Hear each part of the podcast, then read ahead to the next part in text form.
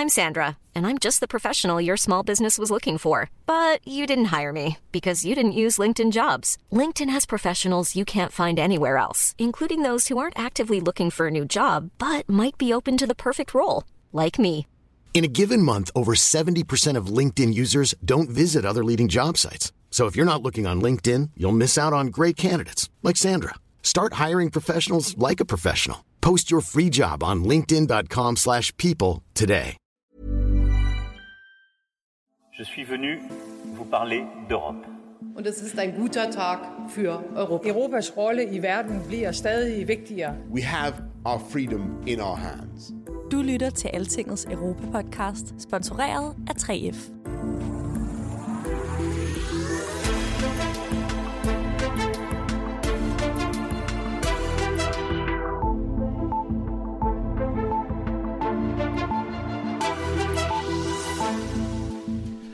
Admiral Blejean, uh, you are the Director General of the EU military staff here in, in Brussels, but you're also the Director of the Command Center, if I might call it like that, here. Um, what is your job, if you were to describe it in a sort of brief uh, headline? What is it you do? Okay, so uh, as you have mentioned, uh, I have two, two hats. Uh, the first is being Director General of the EU military staff, and in that capacity, I'm providing the military expertise with my staff strong of 200 people from all the member states to all the EU institutions. In my second hat, I'm the director, it's a kind of barbarian name, of the military planning and conduct capability. It's the embryo of the operational headquarters in Brussels. And in that capacity, I'm especially today the mission commander of all the EU training missions. So you you you do the planning and the day to day running of these operations in in Africa. Yeah, absolutely. We have four training missions in Africa, in Mali, Sahel, Central African Republic, Somalia, and Mozambique. We do the conduct, we do the planning. Uh, I have force commanders on the ground, and I give them uh, orders and directive and guidance. What is the reason for the EU to do this? Why does the EU need to have these operations? Why do we need to have an EU defense policy? Well, we established the EU in their history without any defense policy, without any military chromosome, I would say. That was after World War II, never that again. So we push away those dealing with, with war and so on. We started, in fact, to consider to have a real uh, policy 20 years ago, and then it traction, got traction uh, until maybe three, four years ago. And the reason is that EU took conscious that there are no uh, power, collective power, and they should have the means and capabilities also to address and to defend and secure their strategic interests collectively.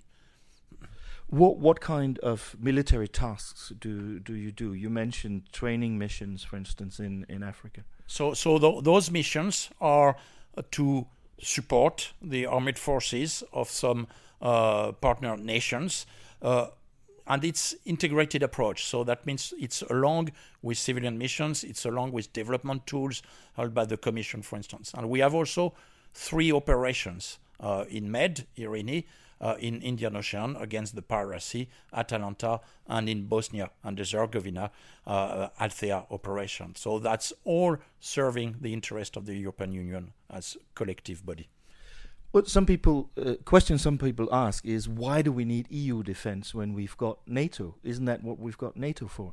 Well, we have two different fields of responsibility. NATO is for collective defense. NATO is to secure the integrity, the territorial integrity of all the allied nations. EU, for the defense and security, is acting outside of the borders. So we are not in charge of the defense, uh, of the collective defense. That's NATO. Uh, and whoever are part uh, from NATO and EU, we know have 21 member states who are also uh, NATO uh, nations, uh, they are embedded within that collective defense. But we have to defend our interests, to secure stability in some other areas like Africa, which are important for the security of the European Union. But the EU, uh, uh, the EU defense policy is not about uh, territorial defense of, of Europe. No, it's not. Uh, and in fact, the common security and defense policy, which has been established by the Lisbon Treaty, forbids to have a mission or operation under the label uh, uh, common security and defense policy inside the borders of the EU. Does the EU have a sort of common defense guarantee that could be compared to NATO's uh, Article 5? Well, yes, there, there is the existence, and in fact, it was one year established one year before the Article 5, so it was foreseen. That's Article 42.7, which tried to forces member states to help others that are aggressed. But it's always a national answer, like in Article 5, by the way. Mm-hmm. So it's not like the EU could decide that now uh, we have to go to war. Where EU, it's the member states. So any decision needs to be taken at, at collective, at consensus by the 27, 26 no for the politic for the common security and defense policy, maybe 27 in some times. Uh, we see, uh, but but it's always a consensus, and it, it's always the member states in the driving seat to decide. So if EU decide to go to war to a country, that means 26 member states have decided to do so. Okay. Um, once the decision is is made. Um, can a member state be forced? Is there any situation when a member state can be forced to send soldiers uh, to participate in a in a mission or an operation if that member state does not want to do that? No, that situation cannot happen. Uh, what we do when we have a decision to do a mission or an operation, then we have all the military processes process to establish operation plan, mission plan, uh, what the personnel are needed, what are the rules of engagement, and then we have a force generation conference where the member states bid or not to participate with such a volume uh, to the operation, but nothing is never mandatory.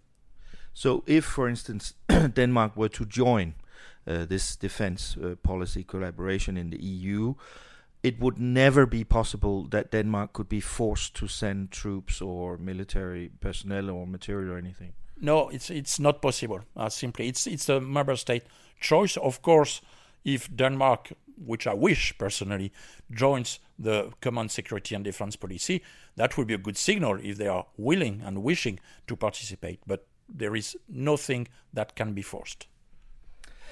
Uh, once a mission or an operation has been decided, uh, how does the command structure work? Uh, you're a big part of it, of course, yourself, but maybe you could explain a little bit how these forces are commanded. Yeah, so the the three operations are commanded through national headquarters. In fact, two, uh, one uh, Atalanta from Spain, one Irini from uh, Italy. These are the naval operations you're mentioning. Yes, the the, the, operations against piracy and the operation uh, uh, to um, uh, implement the embargo against weapons to Libya. And the third one is a, a particular construct, what we call Berlin Plus.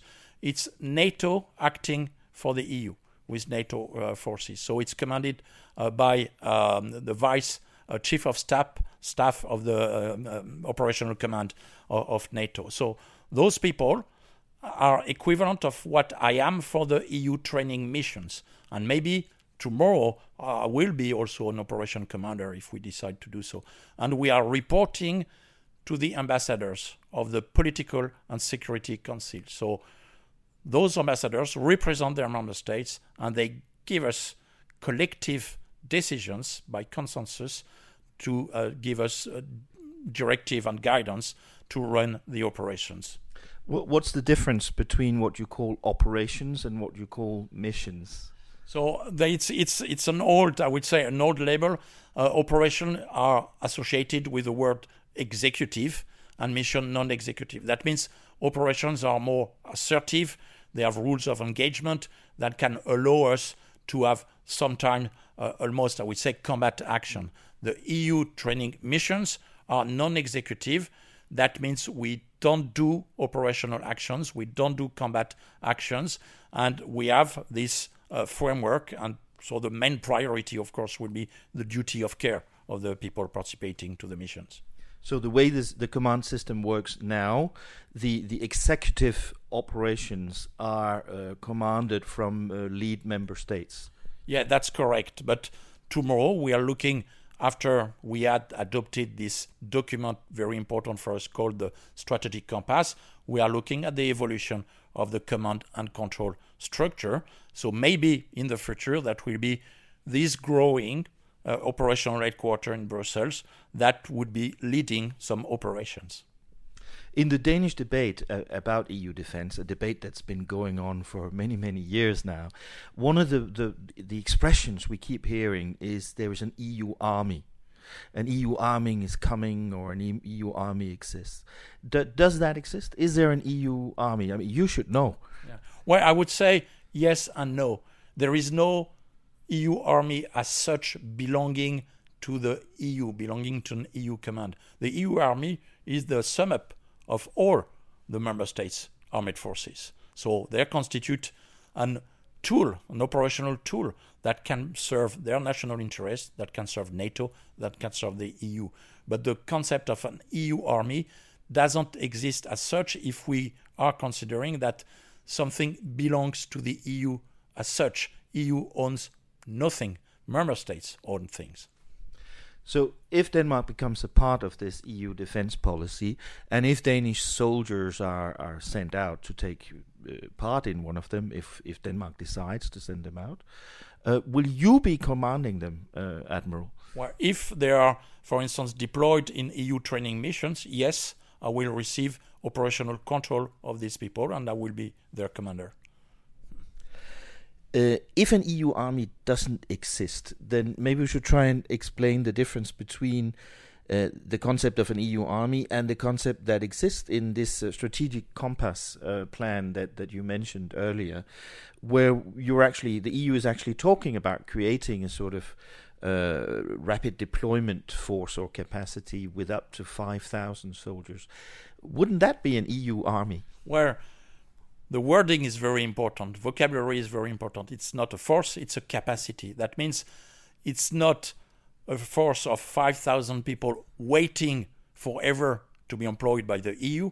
It's first creating the willingness from the member states to have the ability in the future, and we are looking at the horizon of 2025, to deploy collectively an operation, maybe in some aggressive, non permissive environment, strong of 5,000 people. And then associated with that, you have a lot of things. You have the force generation, so who will be providing those people? So it could be the revised concept of the EU battle groups, for instance, could be national, could be also, why not a kind of coalition of the will?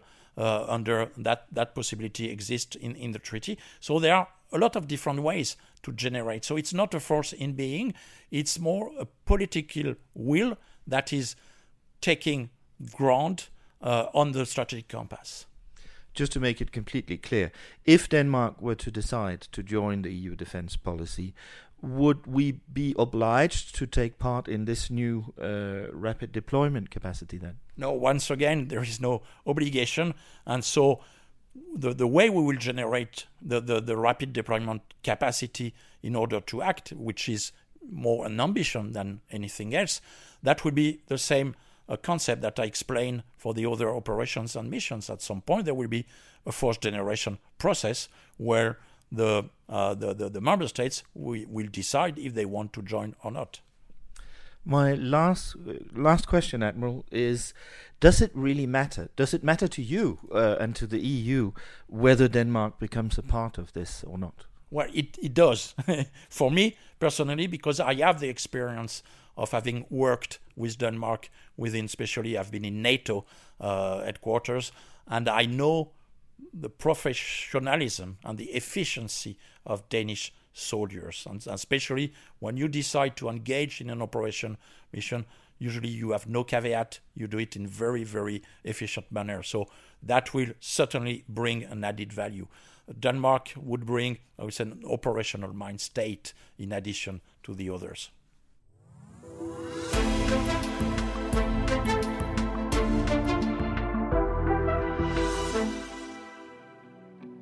Altingets EU-podcast er sponsoreret af 3F. fordi Danmark fortjener færre journalistik om EU.